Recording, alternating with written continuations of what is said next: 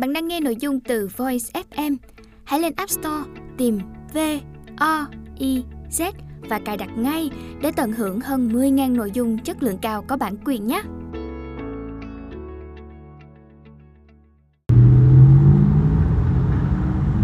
Tôi lái xe đến nhà hàng.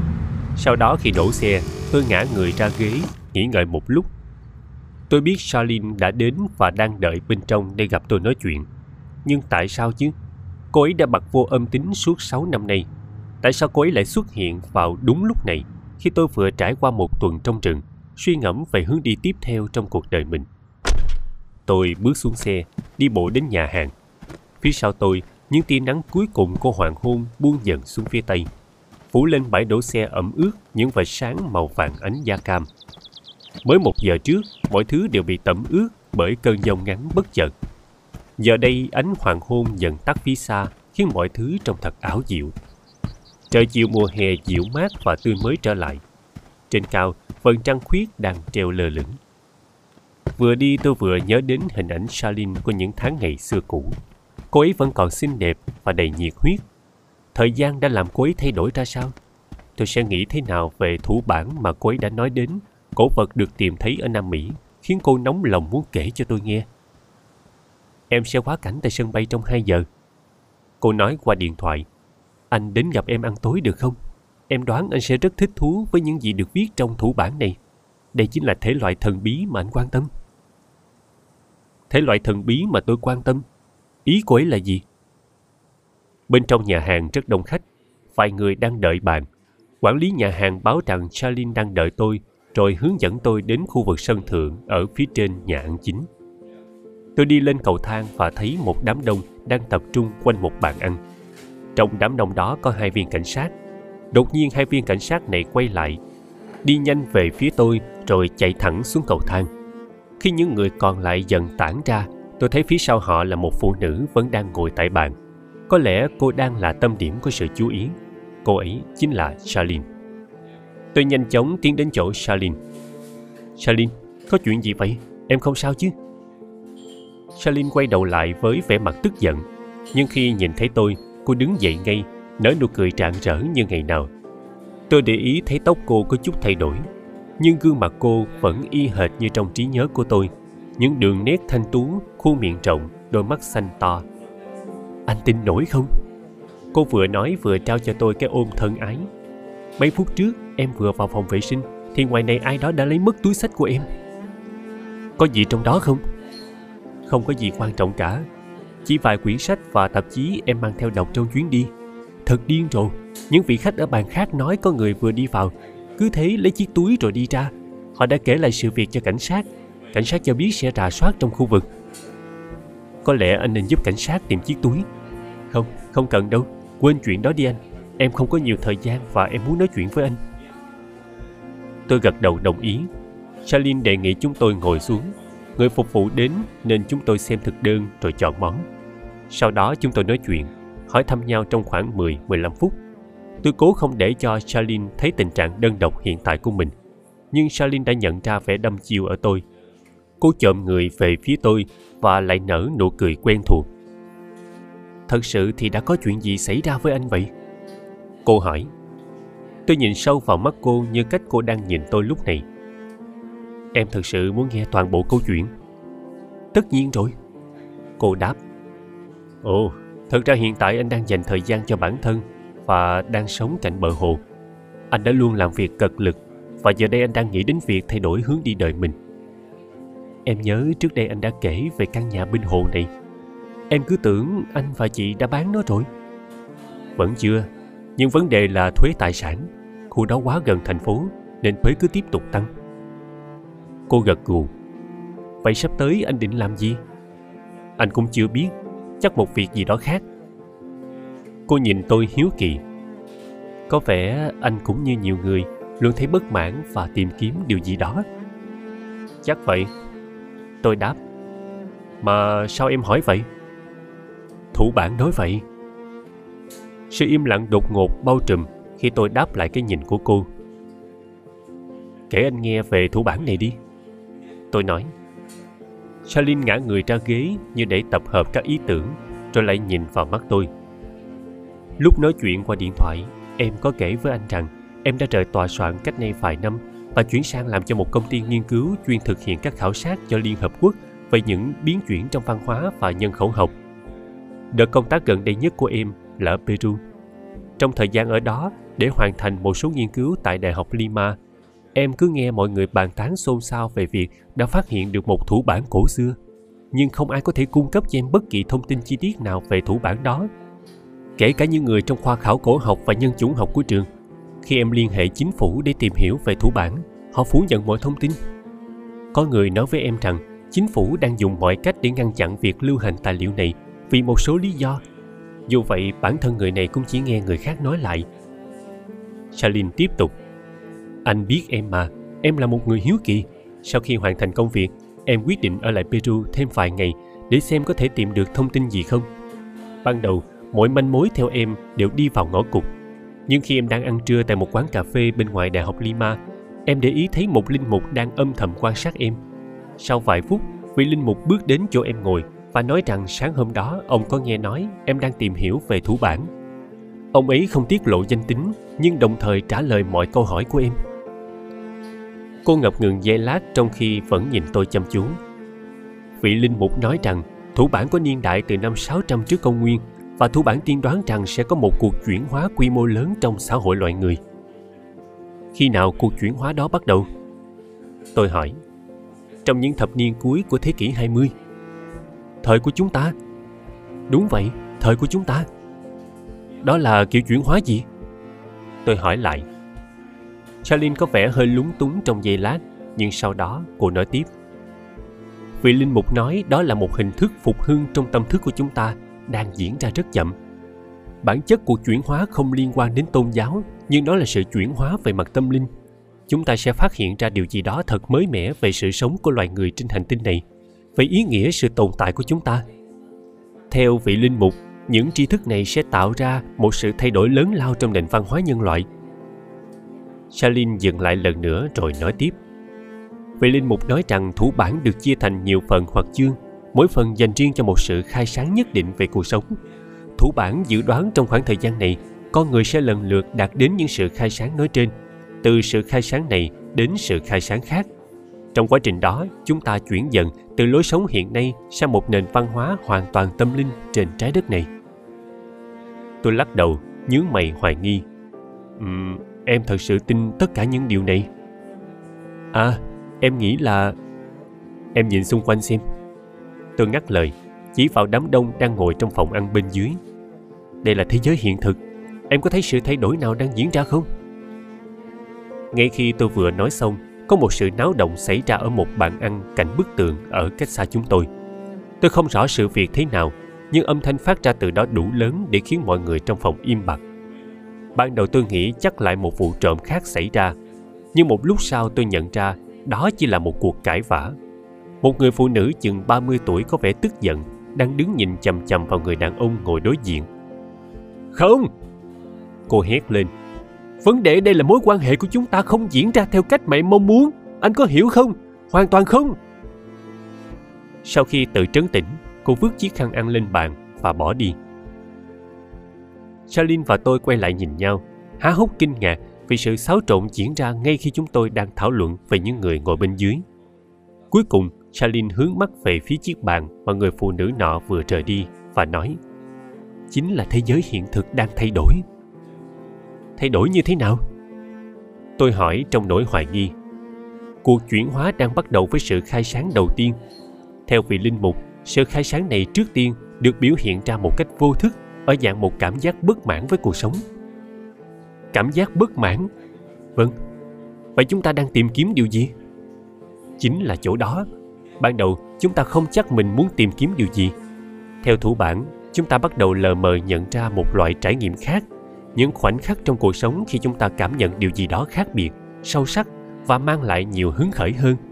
Tuy nhiên, chúng ta lại không thể xác định đó là cảm giác gì hay làm thế nào để duy trì cảm giác đó.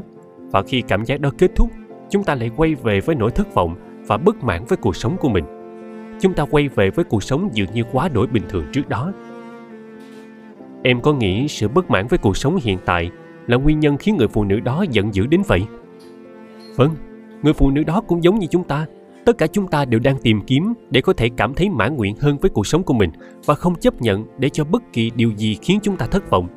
Sự tìm kiếm không ngơi nghỉ này chính là nguyên nhân đằng sau thái độ tôi trước được bộc lộ rõ rệt trong những thập niên gần đây và tác động đến tất cả mọi người, từ doanh nhân phố quê đến các băng đảng đường phố. Cô nhìn thẳng tôi. Và khi điều này xuất hiện trong các mối quan hệ, chúng ta đòi hỏi nhau quá mức khiến các mối quan hệ hầu như không mang lại sự thỏa mãn. Nhận định của cô gợi lại cho tôi ký ức về hai mối quan hệ gần đây của mình. Cả hai cuộc tình đều bắt đầu nồng nhiệt và đều kết thúc chỉ trong vòng một năm. Khi tôi tập trung sự chú ý trở lại vào Charlene, cô vẫn đang kiên nhẫn chờ đợi. Chúng ta đang thật sự làm gì với những mối quan hệ tình cảm của mình? Tôi hỏi. Em đã nói chuyện với vị linh mục một lúc lâu về điều này. Cô đáp. Vị linh mục nói rằng khi hai người ở trong một mối quan hệ quá đòi hỏi lẫn nhau, mỗi người đều kỳ vọng đối phương sống trong thế giới của mình, luôn có mặt khi mình cần để cùng tham gia vào những hoạt động mà mình là người quyết định, thì một cuộc chiến giữa những cái tôi chắc chắn sẽ xảy ra. Điều cô ấy nói khiến tôi vỡ lẽ. Hai mối quan hệ gần đây của tôi quả thật đã biến chuyển theo chiều hướng tiêu cực và trở thành những cuộc chiến quyền lực. Trong cả hai cuộc tình, mối quan hệ của chúng tôi đều nảy sinh nhiều mâu thuẫn. Mối quan hệ của chúng tôi tiến triển quá nhanh, vì vậy chúng tôi dường như không có thời gian để dung hòa những ý kiến khác nhau về những điều muốn làm, những nơi muốn đến, những thú vui cùng theo đuổi. Cuối cùng, việc ai là người dẫn dắt, ai là người đưa ra quyết định đã trở thành một vấn đề không thể giải quyết. Salin tiếp tục. Thủ bản nói rằng vì cuộc chiến giành quyền kiểm soát này mà chúng ta sẽ thấy rất khó để ở lâu bên một người như ta mong muốn. Hình như chuyện này không liên quan đến tâm linh cho lắm, tôi nhận định. Em cũng đã nói y như thế với vị linh mục, Charlene đáp.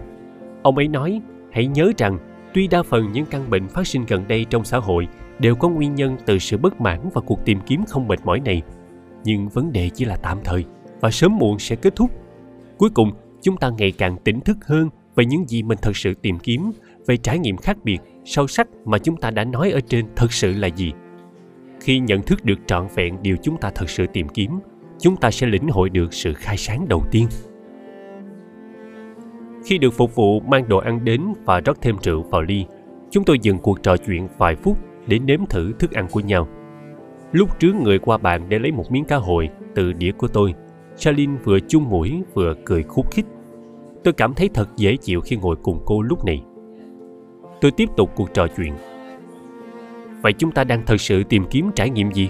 Sự khai sáng đầu tiên là gì?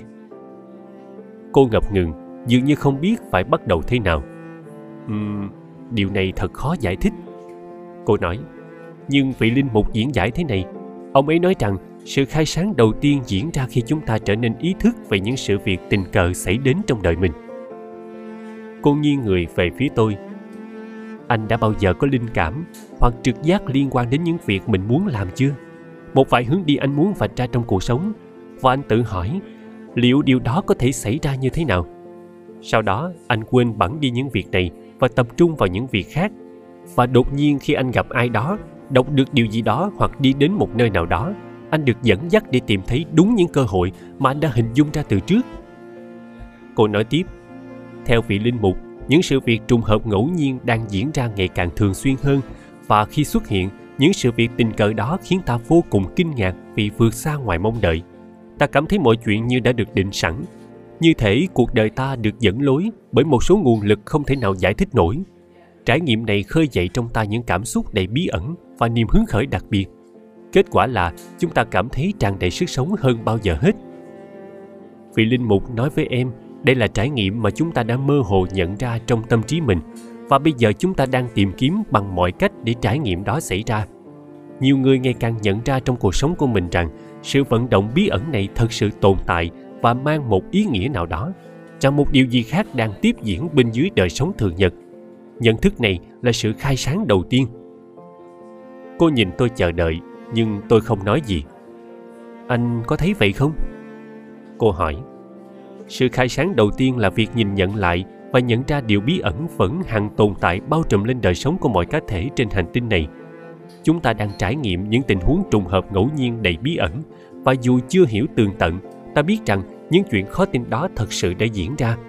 Chúng ta giống như quay về thời thơ ấu, một lần nữa cảm nhận được rằng vẫn còn một khía cạnh cuộc sống mà chúng ta chưa khám phá, một quy trình khác đang vận hành đằng sau sân khấu cuộc đời này. Charlene chồm hẳn người về phía tôi, vừa hào hứng khua tay vừa nói: "Em thật sự quan tâm đến những điều này?" Tôi hỏi. Cô nói với vẻ mặt nghiêm túc: "Em nhớ có một thời gian anh từng chia sẻ về những loại trải nghiệm như thế này." Câu nói của cô khiến tôi ngây người ra. Cô nói đúng, thật sự tôi từng có giai đoạn trải qua những chuyện trùng hợp ngẫu nhiên như vậy, và thậm chí đã cố gắng hiểu những chuyện đó theo hướng tâm lý học. Trên hành trình cuộc đời, cách nhìn cuộc sống của tôi đã thay đổi. Vì một lý do nào đó, tôi đã bắt đầu cho rằng những linh cảm này là thiếu trưởng thành và phi thực tế, và hầu như tôi không còn lưu tâm đến trực giác của mình nữa. Tôi nhìn Charlene và nói một cách dè dặt: "Có thể vào thời điểm đó anh đang đọc về triết học phương Đông hoặc chủ nghĩa thần bí Cơ Đốc giáo. Chắc vì vậy mà em nhớ anh có đề cập đến những điều này. Dù sao cái mà em gọi là sự khai sáng đầu tiên đã được đề cập đến nhiều lần, Charlene. Bây giờ có gì khác? Làm sao mà việc nhận thức được những sự trùng hợp bí ẩn lại có thể dẫn đến một cuộc biến chuyển văn hóa?" Charlene nhìn xuống bàn trong giây lát rồi lại ngẩng lên nhìn tôi. "Đừng hiểu nhầm ý em," cô nói. "Chắc chắn nhận thức này đã được nhiều người trải nghiệm và mô tả trước đó. Thật ra vị linh mục đã nhấn mạnh rằng sự khai sáng đầu tiên này không phải là điều gì mới mẻ. Ông ấy nói trong suốt chiều dài lịch sử đã có những cá nhân nhận ra và tìm cách lý giải những sự trùng hợp ngẫu nhiên bí ẩn này. Sau rất nhiều công trình nghiên cứu trong triết học và tôn giáo, nhưng sự khác biệt giờ đây biểu hiện ở số lượng. Theo vị linh mục, cuộc chuyển hóa đang diễn ra trong giai đoạn này vì nhiều cá nhân có cùng nhận thức này trong cùng một thời điểm." "Điều ông ấy muốn nói chính xác là gì?" tôi hỏi. "Ông ấy nói thủ bản chỉ ra rằng số lượng người nhận thức về những sự trùng hợp ngẫu nhiên sẽ bắt đầu gia tăng đột biến trong thập niên thứ sáu của thế kỷ hai mươi. Ông ấy nói con số này sẽ tiếp tục gia tăng cho đến gần thời điểm bắt đầu của thế kỷ tiếp theo, khi mà số lượng những cá nhân có cùng nhận thức như vậy đạt đến một ngưỡng nhất định, ngưỡng mà em nghĩ có thể hiểu là số lượng tới hạn." Cô tiếp tục: "Thủ bản tiên đoán rằng một khi chúng ta đạt đến số lượng tới hạn này, cả nền văn hóa sẽ bắt đầu xem xét nghiêm túc những trải nghiệm trùng hợp ngẫu nhiên. Tất cả chúng ta sẽ tự hỏi quy trình bí ẩn nào đang tiềm ẩn bên dưới đời sống con người trên hành tinh này. Khi có đủ số lượng người đặt ra câu hỏi đó trong cùng thời điểm, những sự khai sáng khác cũng sẽ được mọi người lĩnh hội. Bởi theo thủ bản, với một số lượng người nhất định cùng nghiêm túc đặt câu hỏi về những gì đang diễn ra trong cuộc sống, chúng ta sẽ bắt đầu tìm thấy câu trả lời. Những sự khai sáng khác sẽ dần được hé lộ theo trình tự." Cô dừng lại, lấy chút thức ăn. "Và khi chúng ta lĩnh hội thêm những sự khai sáng khác," tôi hỏi, "thì cuộc chuyển biến văn hóa sẽ xảy ra?" "Đó là những gì vị linh mục đã nói với em," cô đáp. Tôi nhìn Charlene trong giây lát, ngẫm nghĩ về ý tưởng số lượng tới hạn, rồi nói: um, "Em biết đó, làm sao một thủ bản được viết vào năm sáu trăm trước công nguyên lại có thể đề cập đến những kiến thức quá cao siêu như vậy?" "Em biết chứ," cô đáp. "Em cũng tự hỏi điều đó. Nhưng vị linh mục đoan chắc với em rằng những học giả đầu tiên chuyển ngữ cho thủ bản hoàn toàn bảo đảm về tính xác thực của thủ bản. Chủ yếu vì thủ bản được viết bằng tiếng Aram, ngôn ngữ cũng được sử dụng để viết phần lớn nội dung của kinh cựu ước." "Tiếng Aram ở Nam Mỹ sao? Làm sao thủ bản xuất hiện ở đó vào năm sáu trăm trước công nguyên được?" "Vị linh mục không biết điều đó." "Vậy giáo hội của ông ấy có ủng hộ thủ bản không?" tôi hỏi. "Không," cô đáp. "Ông ấy nói đa số các giáo sĩ đều quyết liệt ngăn chặn sự lưu hành của thủ bản. Đó là lý do ông ấy không thể nói cho em biết danh tính của mình. Việc công khai nói về thủ bản sẽ khiến ông ấy gặp nguy hiểm." "Ông ấy có nói tại sao đa số các giáo sĩ nhà thờ lại chống đối thủ bản không?" "Bởi thủ bản thách thức toàn bộ nền tảng tôn giáo của họ." "Như thế nào?" "Em không biết chi tiết, ông ấy không bàn luận nhiều về điều này. Nhưng rõ ràng những sự khai sáng khác mở rộng một số quan điểm truyền thống của nhà thờ theo cách đánh động những bậc trưởng lão, những người cho rằng mọi thứ đều đang ổn theo cách của nó." "Anh hiểu," Charlene tiếp tục. "Vị linh mục nhấn mạnh rằng ông ấy không nghĩ thủ bản sẽ hủy hoại bất kỳ nguyên tắc nào của nhà thờ. Nếu như có một sự tác động nào đó, có lẽ thủ bản chỉ đang làm sáng tỏ ý nghĩa của mọi thứ bằng những sự thật tâm linh này. Ông ấy đoan chắc rằng các vị lãnh đạo nhà thờ sẽ nhận ra thực tế này nếu họ đồng ý quay về cách nhìn cuộc sống như một bí ẩn cần khám phá, và từ đó họ tiếp tục thấy ra những sự khai sáng khác. Vị linh mục có đề cập có bao nhiêu sự khai sáng không? Không, nhưng ông ấy có nói về sự khai sáng thứ hai. Ông ấy bảo sự khai sáng thứ hai là sự diễn dịch đúng hơn về lịch sử hiện đại, qua đó làm sáng tỏ hơn nữa về công cuộc chuyển hóa. Ông ấy có nói chi tiết về điều này không? Không, ông ấy không có thời gian. Ông ấy phải đi lo một số việc. Ông ấy và em đồng ý gặp lại nhau tại nhà ông ấy vào chiều hôm đó. Nhưng khi em đến thì không thấy ông ấy đâu cả. Em chờ suốt ba tiếng nhưng vẫn không gặp được. Cuối cùng, em đành phải đi để kịp chuyến bay về nhà. Vậy em đã không nói chuyện với ông ấy thêm lần nào nữa? Đúng vậy, em đã không gặp lại ông ấy. Và em chưa từng nghe bất kỳ lời xác nhận nào về thủ bản từ chính phủ. Vâng. Việc này xảy ra cách này bao lâu rồi? Khoảng một tháng rưỡi. Trong một vài phút, chúng tôi ăn trong im lặng. Cuối cùng, Charlene nhìn lên và hỏi: Vậy anh nghĩ sao? Anh không biết. Tôi đáp. Một mặt, anh vẫn hoài nghi về quan điểm cho rằng loài người có thể thật sự thay đổi. Nhưng mặt khác, anh thấy hào hứng khi nghĩ đến việc có một tài liệu như vậy tồn tại trên đời. Ông ấy có cho em xem bản sao hoặc bất kỳ vật gì khác không? Tôi hỏi. Không, tất cả những gì em có là các ghi chú của em. Chúng tôi lại im lặng. Anh biết đấy, cô nói. Em đã nghĩ anh sẽ hào hứng khi nghe những chuyện này. Tôi nhìn cô rồi đáp. Anh nghĩ mình cần một số bằng chứng cho thấy những gì được viết trong thủ bản là đúng. Charlene lại phá lên cười. Gì vậy? Tôi hỏi. Em cũng đã nói như vậy. Với ai? Vị linh mục sao? Vâng. Vậy ông ấy đã nói gì? Ông ấy nói trải nghiệm chính là bằng chứng. Ý ông ấy là gì? Ý ông ấy là trải nghiệm của chúng ta hợp lý hóa những điều thủ bản nói.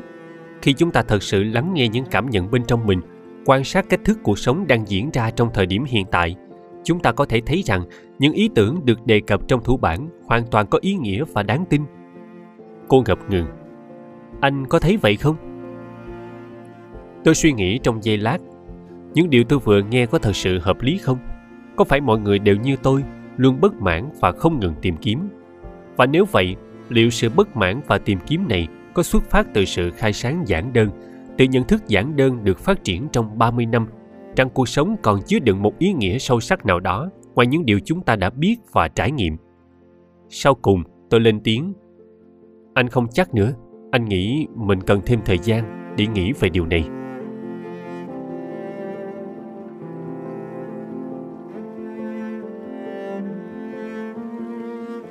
Tôi tản bộ ra khu vườn bên cạnh nhà hàng và dừng lại phía sau một chiếc ghế dài đối diện đài phun nước. Ngay phía bên phải, tôi có thể nhìn thấy những ánh đèn nhấp nháy phản chiếu từ sân bay và nghe được tiếng gầm phát ra từ động cơ của một chiếc máy bay đang chuẩn bị cất cánh. Những bông hoa này đẹp thật. Salin lên tiếng từ đằng sau tôi. Tôi quay lại và thấy cô đang đi dọc theo lối đi về phía mình. Vừa đi, cô vừa say sưa ngắm nhìn những hàng hoa giả yến thảo và thu hải đường bao quanh khu vực chỗ ngồi. Cô dừng lại, đứng ngay bên tôi. Tôi đưa tay choàng qua vai cô. Những kỷ niệm chợt ùa về trong tâm trí. Nhiều năm trước, khi cả hai cùng sống tại Charlottesville, Virginia, chúng tôi thường có những buổi tối trò chuyện cùng nhau. Đa phần, chúng tôi thảo luận về những học thuyết và sự phát triển tâm lý.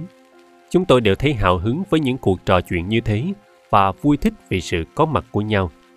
Mối quan hệ của chúng tôi vẫn luôn trong trẻo và thuần khiết như vậy. Em không thể nào diễn tả hết được. Charlene hứng khởi bộc lộ. Gặp lại anh mới tuyệt làm sao? Anh cũng vậy. Tôi đáp. Gặp lại em làm anh nhớ lại rất nhiều kỷ niệm. Tại sao chúng ta không liên lạc với nhau suốt thời gian qua? Cô thắc mắc. Câu hỏi của Charlene làm tôi nhớ lại khoảng thời gian đó. Tôi gặp Charlene lần cuối là khi cô nói lời chào tạm biệt và rời khỏi xe tôi.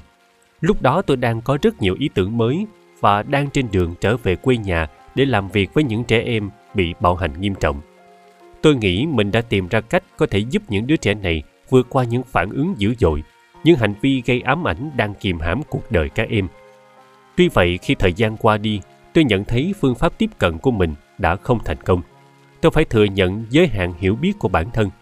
Làm thế nào để con người giải phóng bản thân khỏi quá khứ của chính mình vẫn còn là một bí ẩn chưa được mở khóa với tôi. Nhìn lại chặng đường sáu năm qua, giờ đây tôi càng chắc chắn rằng kinh nghiệm đó rất đáng giá. Tuy nhiên, tôi cũng cảm thấy thôi thúc muốn trải nghiệm chặng hành trình tiếp theo. Nhưng tôi nên đi đến đâu và làm gì? Kể từ ngày Charlene giúp tôi sáng tỏ những ý tưởng của mình về vấn đề sang chấn tâm lý thời thơ ấu, tôi chỉ nghĩ về cô ấy một vài lần. Và bây giờ, ngay lúc này, cô ấy lại xuất hiện trong đời tôi, và cuộc trò chuyện giữa chúng tôi vẫn đầy hào hứng không kém những lần trước. Anh nghĩ mình đã hoàn toàn bị cuốn vào công việc. Tôi nói, em cũng vậy. Salin đáp, ở tòa soạn, em theo đuổi hết câu chuyện này đến câu chuyện khác. Em bận đến mức không có thời gian để ngước lên nhìn nữa. Em hầu như quên mọi thứ khác. Tôi siết chặt vai cô, ân cần nói, em biết không, Charlene, anh đã quên rằng chúng ta luôn trò chuyện thật ăn ý. Câu chuyện giữa chúng ta luôn diễn ra thật tự nhiên và thoải mái. Ánh mắt cô sáng lên, khóe môi thoáng nở nụ cười. Cô dường như có cùng cảm nhận với tôi. Liền sau đó cô bộc bạch, em biết chứ, trò chuyện với anh giúp em nạp thêm rất nhiều năng lượng. Tôi đang định nói thêm vài lời thì thấy Charlene đang nhìn chằm chằm về phía lối vào nhà hàng. Khuôn mặt cô đột nhiên tái đi, lộ rõ vẻ bất an. Có chuyện gì vậy? Tôi vừa nhìn theo hướng đó vừa sốt ruột hỏi. Vài người vừa trò chuyện vừa đi về phía bãi đổ xe, dường như không có gì bất thường cả. Tôi quay lại nhìn Charlene, trong cô vẫn có vẻ bồn chồn không yên. Sao vậy, Charlene? Tôi lại hỏi. Nhìn qua dãy xe đầu tiên, anh có thấy người đàn ông đang mặc áo sơ mi màu xám không? Tôi lại nhìn về phía bãi đổ xe. Một nhóm khác đang đi ra khỏi bãi. Người đàn ông nào vậy? Cô nhìn kỹ thêm lần nữa, rồi nói, em đoán ông ta đi rồi. Cô nhìn vào mắt tôi, nói, những vị khách ở các bàn khác đã mô tả người đàn ông lấy trộm túi xách của em, mặc áo sơ mi màu xám, có mái tóc thưa mỏng và có râu. Hình như em vừa thấy ông ta lấp ló sau những chiếc xe ở đằng kia, theo dõi chúng ta. Bụng tôi thắt lại vì lo lắng. Tôi nói với Charlene rằng tôi sẽ quay lại ngay. Sau đó tôi đến bãi đổ xe để xem xét. Thận trọng không dám đi quá xa. Tôi không thấy đối tượng nào khả nghi giống như cô mô tả. Khi tôi trở lại chỗ băng ghế, Charlene tiến đến gần tôi, khẽ hỏi. Anh có cho rằng người đàn ông đó nghĩ em có bản sao của thủ bản, và đó là lý do ông ta đã lấy trộm túi xách của em. Ông ta đang tìm mọi cách để lấy thủ bản cho bằng được. Anh không biết.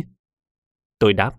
Nhưng chúng ta sẽ gọi lại cho cảnh sát, tường thuật những gì em đã nhìn thấy. Anh nghĩ cảnh sát sẽ kiểm tra những hành khách trên chuyến bay của em. Chúng tôi đi vào trong và gọi cho cảnh sát. Khi họ đến, chúng tôi cung cấp thông tin về những gì đã xảy ra. Cảnh sát dành ra hai mươi phút để kiểm tra từng chiếc xe, nhưng không thấy gì bất thường. Họ cũng đồng ý kiểm tra toàn bộ hành khách đi cùng chuyến bay với Charlene. Sau khi cảnh sát rời đi, chỉ còn Charlene và tôi đứng trước đài phun nước. Ờ, à, chúng ta đang nói về điều gì trước khi em nhìn thấy người đàn ông đó? Cô hỏi. Em và anh đang nói về chúng ta. Tôi đáp. Charlene, tại sao em lại liên lạc với anh để kể về tất cả những điều này? Cô nhìn tôi với vẻ lúng túng. Em không biết. Khi em ở Peru và nghe về Linh Mục kể về thủ bản, tâm trí em cứ nghĩ đến anh. Vậy sao? Em đã không nghĩ nhiều về chuyện này. Cô tiếp tục. Nhưng sau đó khi em trở về Virginia, mỗi lần nghĩ đến thủ bản, em lại nghĩ đến anh. Em đã gọi anh vài lần nhưng không được. Đợt này, em được cử đi công tác tại Miami. Em phát hiện chuyến bay của em có chặn quá cảnh tại đây. Sau khi máy bay hạ cánh, em đã lục tìm số điện thoại của anh. Chức năng trả lời tự động trong điện thoại của anh báo anh đang ở gần hồ và chỉ liên lạc với anh trong trường hợp khẩn cấp. Nhưng em quyết định tốt hơn hết nên gọi cho anh. Tôi nhìn Charlene trong giây lát. Không biết phải nói gì, cuối cùng tôi đáp. Tất nhiên, anh cảm thấy vui vì em đã gọi. Charlene liếc nhìn đồng hồ. Giờ đã trễ rồi, em nên trở lại sân bay. Anh sẽ đưa em đi. Tôi đề nghị. Tôi lái xe đưa Charlene đến sân bay. Chúng tôi dừng lại tại nhà ga trung tâm, sau đó đi bộ đến phòng chờ sân bay. Tôi thận trọng quan sát xung quanh xem có điều gì bất thường không. Khi chúng tôi đến, máy bay đang chuẩn bị cất cánh. Viên cảnh sát chúng tôi gặp trước đó đang quan sát từng hành khách.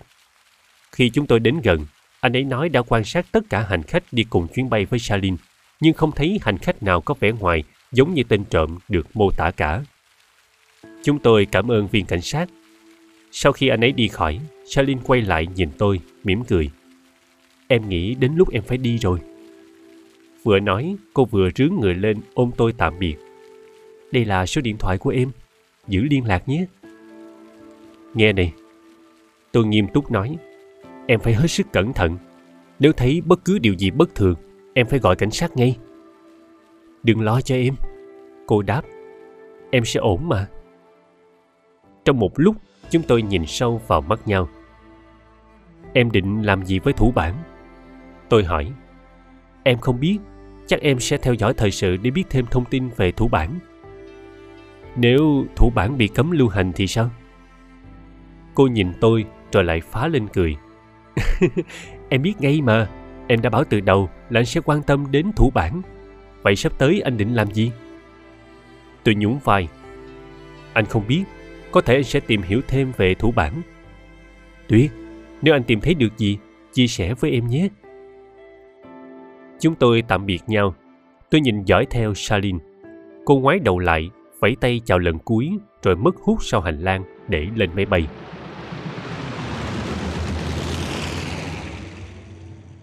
Tôi đi ra xe để trở về căn nhà bên hồ, chỉ dừng lại một lần trên đường để đổ xăng. Khi về đến nơi, tôi chưa vội vào nhà, mà ngồi xuống chiếc ghế dưới mái hiên. Tiếng dế, tiếng ếch kêu rộn ràng phá tan sự tĩnh lặng của màn đêm. Ở phía xa xa, tôi còn nghe văng vẳng tiếng chim đớp mũi. Bên kia hồ, phần trăng huyền ảo đang lặn dần xuống phía tây. Trên mặt hồ như có một dải lụa vàng bồng bềnh hắt về phía tôi một vệt sáng dài lấp lánh. Những chuyện xảy ra tối nay thật thú vị, nhưng trong tôi vẫn còn nhiều hoài nghi về ý tưởng về một cuộc biến chuyển văn hóa. Giống như nhiều người, tôi sinh ra, lớn lên và sống trong hệ tư tưởng của xã hội vào thập niên sáu mươi và bảy mươi và những giá trị văn hóa tâm linh của thập niên tám mươi. Tuy vậy, thật khó để nhận định về những gì đang xảy ra. Làm thế nào một nhận thức mới nào đó có thể khiến toàn nhân loại thay đổi? Tất cả những điều này dường như phi thực tế và khó khả thi. Nhiều người đã sống trên hành tinh này suốt một thời gian dài. Tại sao đến tận bây giờ, chúng ta mới đột nhiên đạt được sự khai sáng về sự tồn tại của mình? Tôi đăm chiêu nhìn xuống hồ một lúc, sau đó tắt đèn và đi vào giường đọc sách.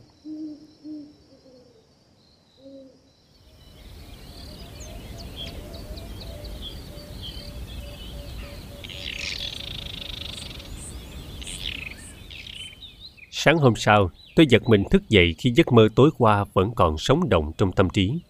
Trong một vài phút, tôi nhìn lên trần nhà định thần, nhớ lại toàn bộ giấc mơ.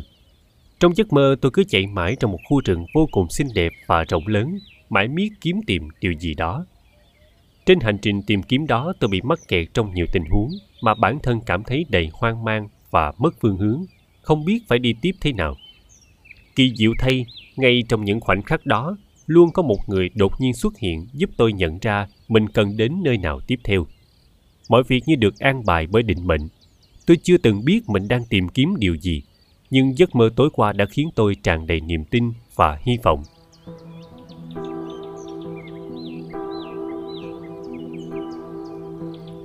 Tôi ngồi dậy, ngắm nhìn ánh nắng ban mai đang xuyên qua cửa sổ chiếu rọi vào căn phòng. Những tia nắng lấp lánh nhuộm vàng những hạt bụi bay lơ lửng trong không khí. Tôi đi tới kéo tấm rèm lên, nhìn ra khung cảnh bên ngoài. Ngày mới bắt đầu thật rực rỡ. Bầu trời trong xanh cùng những tia nắng vàng tỏa sáng muôn nơi. Một cơn gió thổi qua làm xào xạc những tán cây. Vào giờ này trong ngày, mặt hồ luôn gợn sóng, lấp lánh. Và hơi lạnh ùa qua có thể khiến bất kỳ ai ngập lặng trong hồ cảm thấy giá buốt. Tôi bước ra ngoài đến bên bờ hồ, nhảy xuống nước, ngập sau một lúc rồi ngẩng đầu lên, bơi đến giữa hồ. Tôi nằm ngửa ra trên mặt hồ ngắm nhìn dãy nước quen thuộc. Hồ nằm yên ả trong một thung lũng sâu, nơi có ba ngọn núi nhỏ cao sừng sững. Ông tôi đã phát hiện ra khu vực hồ và núi tuyệt đẹp này khi ông còn trẻ. Nhiều năm đã trôi qua kể từ lần đầu tôi đặt chân đến dãy núi này. Lúc đó ông tôi như một nhà thám hiểm nhỏ tuổi. một đứa trẻ xuất chúng lớn lên trong một thế giới còn nguyên sơ, hoang dã với báo, sư tử, lợn rừng và các bộ lạc người da đỏ sống trong những túp lều nguyên thủy trên sườn núi phía Bắc. Khi ấy, ông tôi đã tự hứa rằng một ngày nào đó ông sẽ đến sống trong thung lũng xinh đẹp này, nơi có tới bảy con suối và nhiều cây đại thụ. Và cuối cùng, ông cũng đã thực hiện được lời hứa, dựng một căn nhà gỗ nhỏ bên hồ, và ông cháu tôi đã cùng đi dạo nơi đây không biết bao nhiêu lần. Tuy chưa bao giờ hiểu thấu được tình yêu ông dành cho thung lũng này, nhưng tôi luôn cố bảo tồn nơi đây, ngay cả chính nền văn minh đang dần xâm lấn và vây lấy nó. Từ giữa hồ, tôi có thể thấy mỏm đá nhô ra trên sườn ngọn núi phía Bắc. Hôm qua, theo thói quen, giống như ông tôi, tôi trèo lên mỏm đá đó, ngắm nhìn quang cảnh rộng lớn, hít vào những mùi hương dịu nhẹ, lắng nghe tiếng gió phù phù thổi trên những ngọn cây để mong tìm lại chút bình yên trong tâm hồn. Ngồi trên đó, nhìn xuống khắp mặt hồ và những tán cây xum xuê ở thung lũng bên dưới, tôi dần cảm thấy thoải mái hơn, như thể nguồn năng lượng và quang cảnh nơi đây đang giúp tôi xua tan những âu lo vướng bận trong tâm trí. Vài giờ sau, tôi đã gặp và trò chuyện với Charlene, nghe cô kể về thú bản. Tôi bơi về bờ, rồi dồn hết sức leo lên chiếc cầu gỗ phía trước nhà. Ngồi trên cầu, tôi nghĩ ngợi về tất cả những sự việc đang diễn ra. Tôi biết những điều này thật sự khó tin. Ý tôi là, ngay khi tôi đang tạm lánh giữa chốn đồi núi này, cảm thấy thật sự chán chường với đời mình, thì đột nhiên Charlene xuất hiện, giải thích nguyên nhân của tình trạng bất mãn của tôi và đề cập đến một tài liệu cổ xưa hứa hẹn hé lộ những bí mật sâu kín về sự tồn tại của loài người. Tuy vậy, tôi cũng cảm thấy việc Charlene xuất hiện chính là một sự kiện trùng hợp mà thủ bản đã nói đến, một sự trùng hợp mà dường như khó có thể là ngẫu nhiên. Tài liệu cổ xưa này có thật sự đúng không? Có phải chúng ta đang dần đạt đến ngưỡng tới hạn về số người nhận thức được những sự việc xảy ra trùng hợp như thế này không? Mặc dù chúng ta vẫn còn nhiều nỗi hoài nghi và lý lẽ phủ nhận, liệu rằng có phải đã đến lúc loài người có thể hiểu được hiện tượng này và nhờ đó cuối cùng nhận ra được mục đích thật sự của đời sống? Tôi tự hỏi nhận thức mới này là gì và liệu thủ bản còn đưa ra những sự khai sáng nào nữa? Lúc này, tôi đang đối mặt với tình huống phải ra quyết định. Thủ bản khiến tôi cảm thấy một hướng đi mới đang mở ra trong đời tôi, một sự mới mẻ làm tôi thích thú. Vấn đề là tôi cần phải làm gì bây giờ? Tôi có thể vẫn như tôi đang ở đây, lúc này, hoặc tôi có thể tìm ra một hướng đi để khám phá thêm nhiều điều nữa. Tôi bất chợt cảm thấy lo lắng về mối nguy hiểm có thể xảy ra. Ai đã lấy trộm túi xách của Charlene? Có phải đó là người đang tìm mọi cách để ngăn chặn việc khám phá thủ bản? Làm thế nào để biết được tất cả những điều này? Tôi nghĩ một lúc lâu về những rủi ro có thể xảy ra, nhưng rồi cuối cùng, phần lạc quan trong tôi vẫn thắng thế. Tôi quyết định không lo lắng nữa. Tôi sẽ hết sức cẩn thận và từ từ tìm hiểu mọi chuyện. Tôi đi vào trong, gọi cho đại lý lữ hành có nội dung quảng cáo chiếm nhiều trang nhất trên các tạp chí. Nhân viên đại lý này cho biết anh ấy có thể sắp xếp cho tôi một chuyến đi đến Peru. Hiện tại, thật tình cờ, một chuyến bay có kết hợp với dịch vụ đặt phòng tại khách sạn ở Lima còn một chỗ trống do một hành khách hủy vé. Tôi có thể được giảm giá trọn gói nếu đi chuyến bay khởi hành trong ba giờ tới. Trong ba giờ tới ư? Hết số lượng tới hạn.